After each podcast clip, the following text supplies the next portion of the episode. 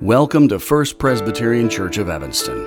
This Sunday's sermon was given by Senior Pastor, Reverend Dr. Ray Hylton. If you'd like more information about First Presbyterian Church of Evanston, please visit firstpresevanston.org.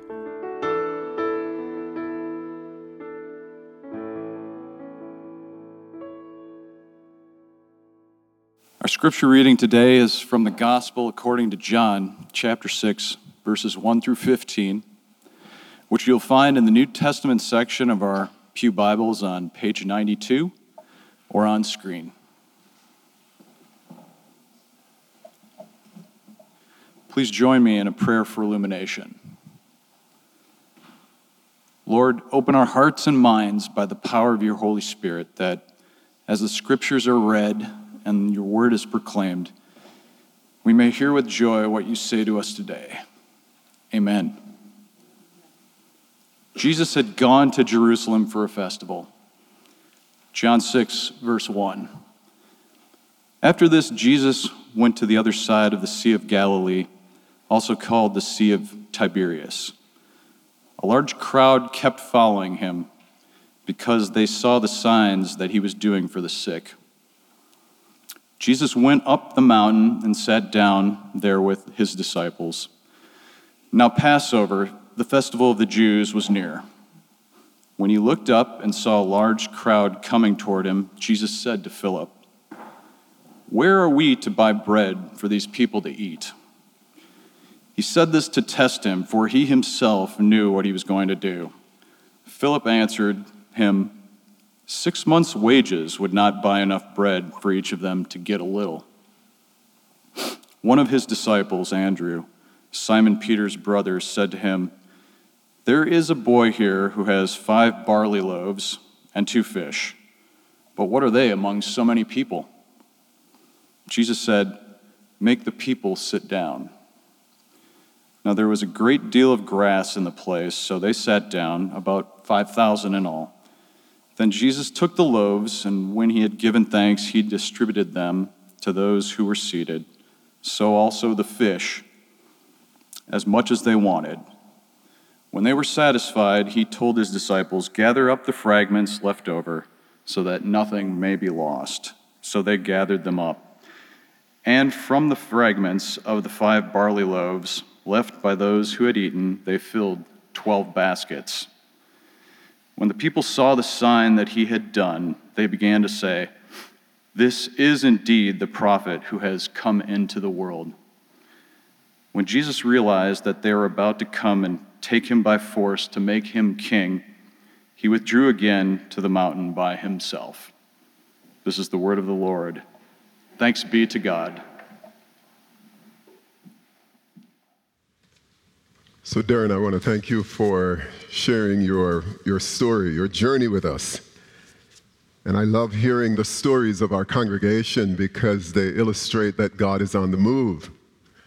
God is not dead, He is surely alive. And it's your stories that help us to remember that. And thank you for sharing that. So, on, on Wednesday, many of you know that my, my mother, my, my role model, one of the more courageous women that I've known, uh, died. She was 96 years old, and uh, I've had a lot of time even before my mom died, to reflect on her life. And one of the ways I would describe her life is that she was purpose driven in all that she did. And I also, on behalf of our family, really, I want to thank our congregation. So many of you have reached out to us by email and texts and phone calls and cards, and you're, you're just sending all these messages to remind us that you're with us in our valley of grief. And I, and I want to thank you for that. Those words mean so much to us. I want you to know that my, my mother, what I love about her is that she, she lived close to Jesus. And uh, prayer and her desire to submit to God's word was so important for her. And I think that's the reason why she lived so close to Jesus that she found that her life was really a life on mission for Jesus.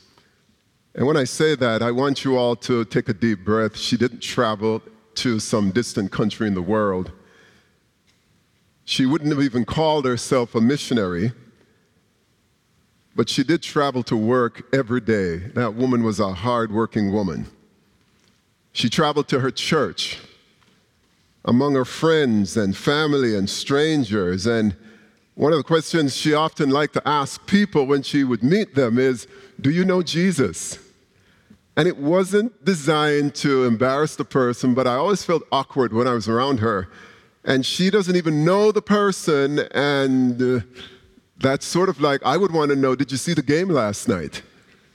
She would say, Do you know Jesus? And yes, I, I, also know one of the reasons why it, it was because I didn't necessarily have the same concern for lost people like she did back in those years when we were together. But one of the things I know about my mom is that she always found a way to minister to people's physical and spiritual needs. And while we were in Middletown, New York, we started getting messages from people people from England, from Canada. There, there's a, a, family that's traveling from Canada to be at the service on Friday. People from the United States, of course, and from Jamaica, reaching out to us and telling us stories, stories we didn't even know about, of how this mission focused woman ministered to them and helped them. And this morning, as much as my heart is heavy, I'm also giving glory to God for this, this woman who you know, in Jamaica, we have a saying that says, she's little but she tallawah. She's little but she tallawah. She's little but she's powerful. She's mighty in the Lord. Her life was a mission driven life. And it's a, it's a wonderful segue for me as I've been out in New York thinking about the text that I would share with you this morning, where Jesus, I think, is the epitome, he's the perfect example of a mission driven life. And you'll remember when we were reading from John chapter 4, I hope you remember, and you must nod and say, Pastor, I remember every sermon you preach. So I know you remember from John chapter 4 when I quoted that passage where Jesus said, My food is to do the will of him who sent me and to complete his work. And he meant every word of that. And in our text, I see Jesus extending his mission, at least as I read the text, to at least three categories of people. He was extending his mission to the crowds, of course. He was extending his mission to the disciples, and he was extending his mission to you, to me. Let's just look, first of all, though, how he extended his mission to the crowds. And what I did, I went all the way back to the, to, I went all the way to the end of John 20 to pick this up, where Jesus said, But these are written so that you may come to believe that Jesus is the Messiah, the Son of God, and that through believing, that's what I heard Darren saying, through believing, you may have life in his name. That was his mission, that people may come to believe, may people may come to know that he is the Messiah. And so it's not surprising when you heard the text being read by Dane in John 6 2, where it says, A large crowd kept following him. Why? Because they saw the signs. And John is all about signs, all through. This is the fourth sign that Jesus is doing. The first one he did was turn water to wine. This is sign number four. He wants people to know that the Messiah is here. He wants people to believe that he's the Son of God and that by believing they may have life. It says that they kept following him because they saw the signs that he was doing for the sick.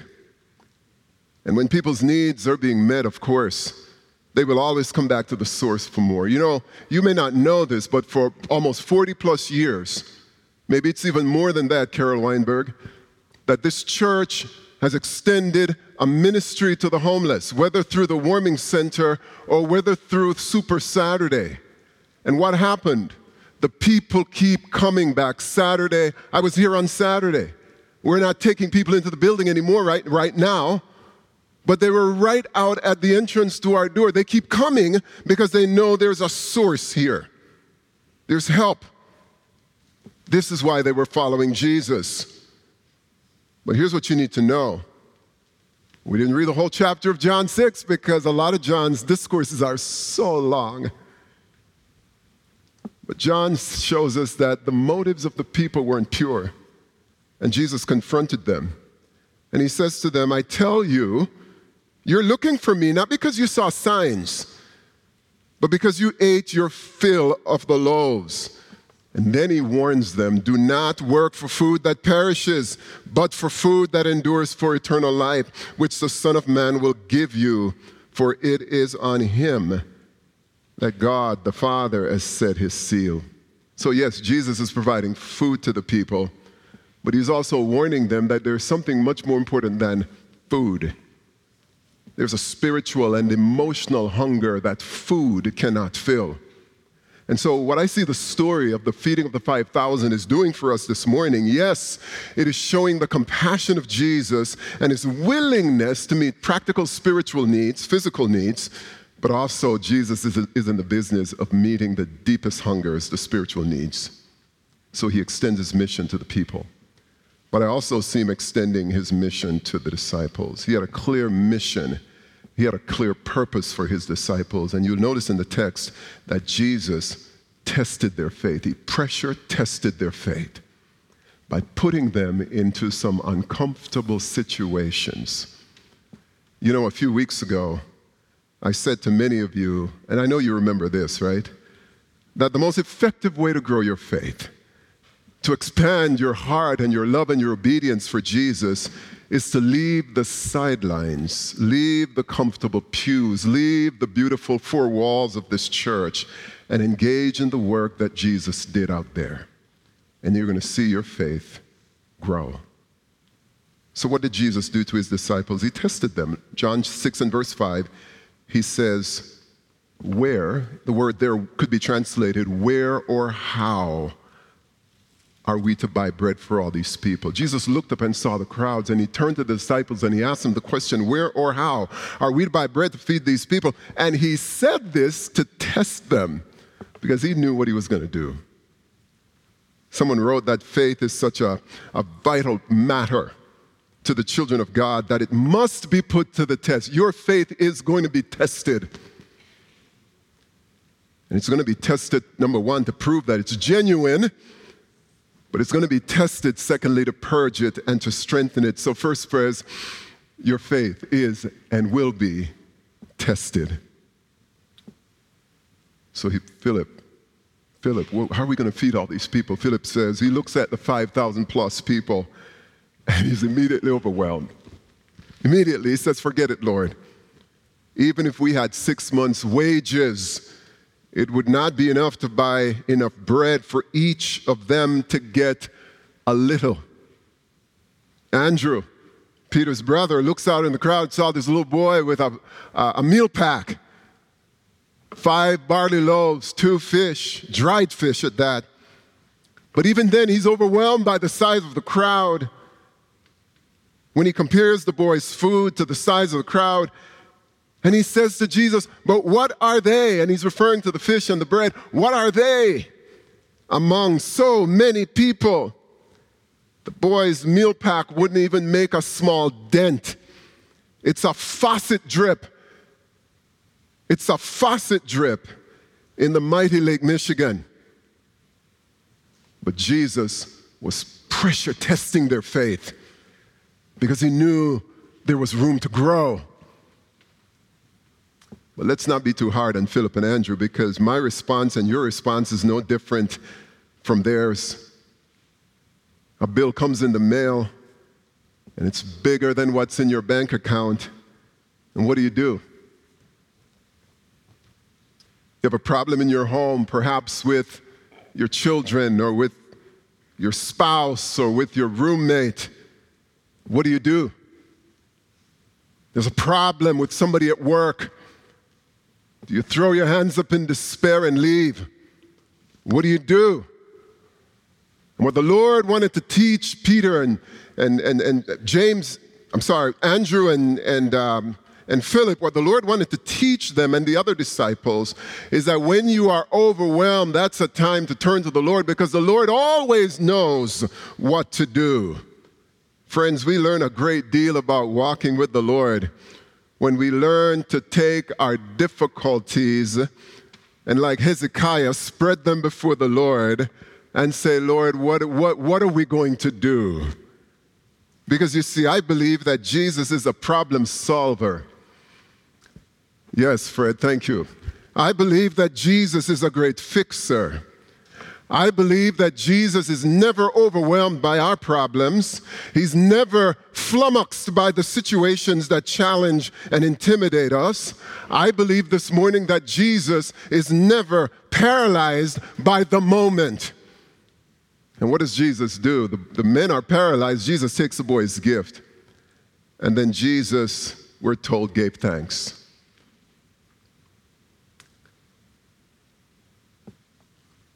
I grew up in a home, and maybe you did too, where before you could touch the meal, your mom or your dad would say, Let's give thanks. I hope you're doing that.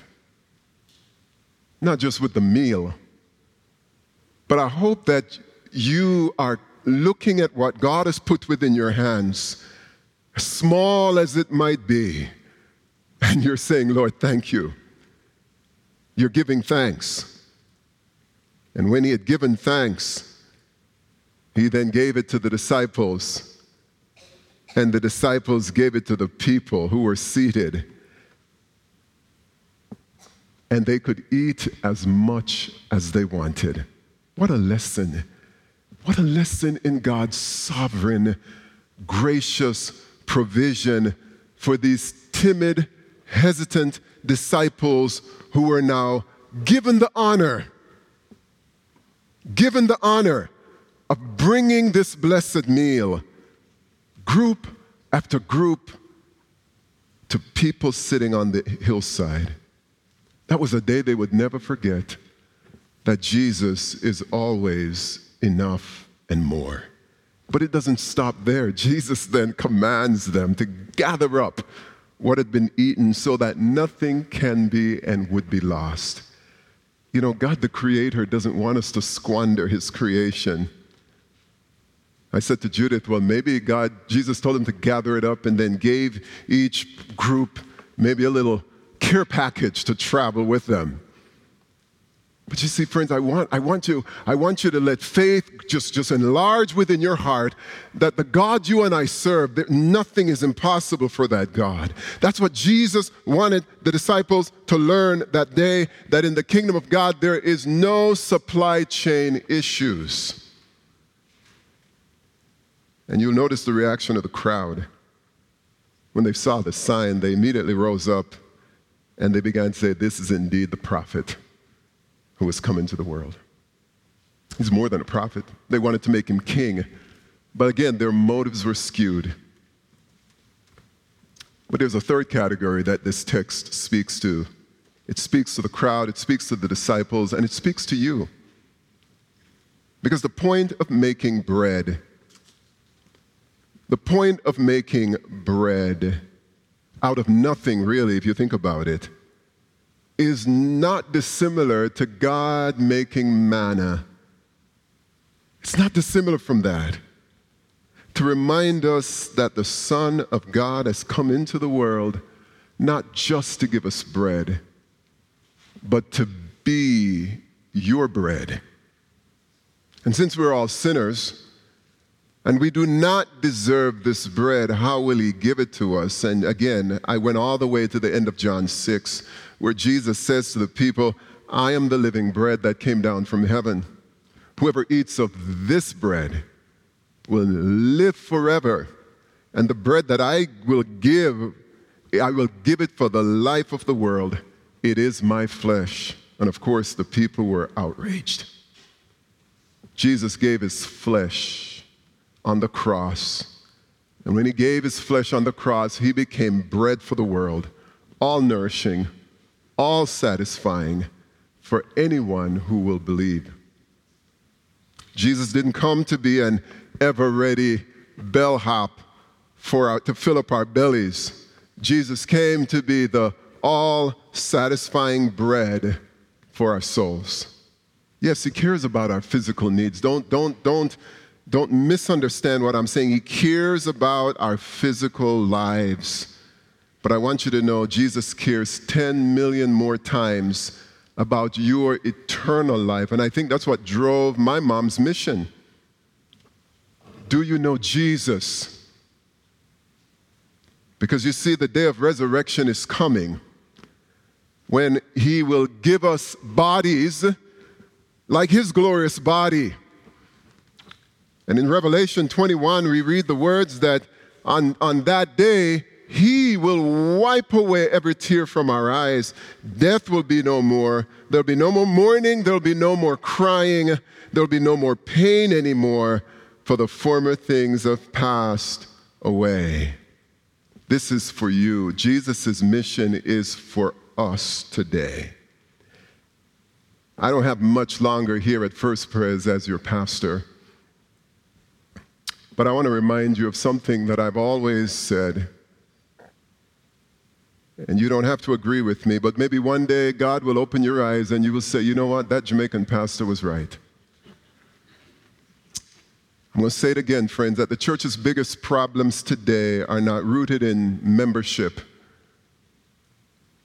The church's biggest problems today are not rooted in attendance deficits. The problems we're facing isn't a problem of giving or volunteering.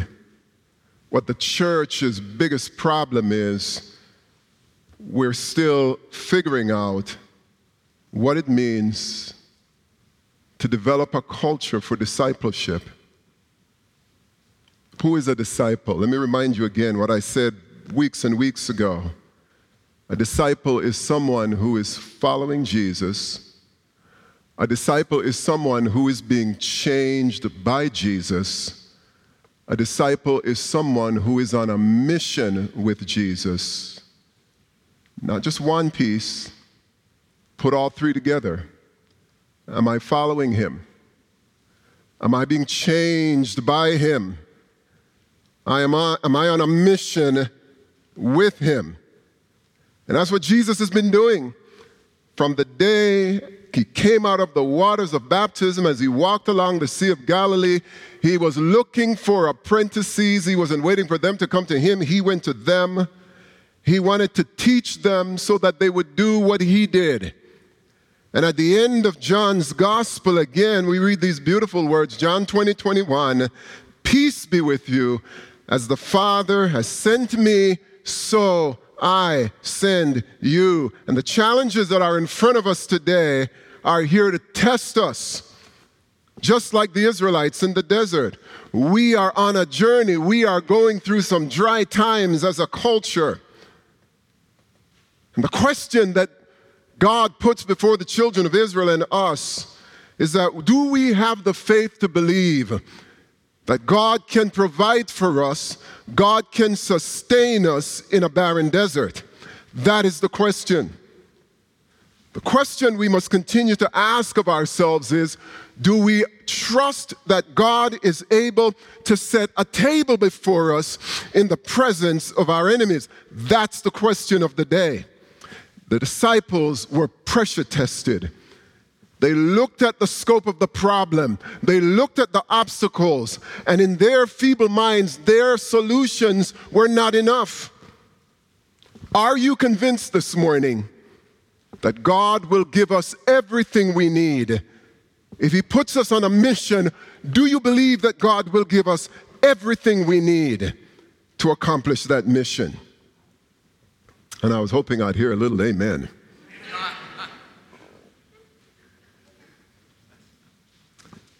And I'm grateful for my heritage as a young Christian growing up in Jamaica because my little Chinese pastor always talked, always reminded us that our relationship with Christ brings about what he calls, actually, he uses a word that I struggle to use. He calls it deification. And when I was in seminary, I realized that the, the Greek Orthodox Church is really big on that. And I don't know if my pastor was influenced by that, but he really believed that when we are in union with Christ, we experience what he calls deification. I like to call it divine transformation. Not that we become God, no, but our lives are transformed by God's power we're transformed into the likeness and the image of Christ. Why? So that we can continue the mission. And I'm reading through Genesis right now.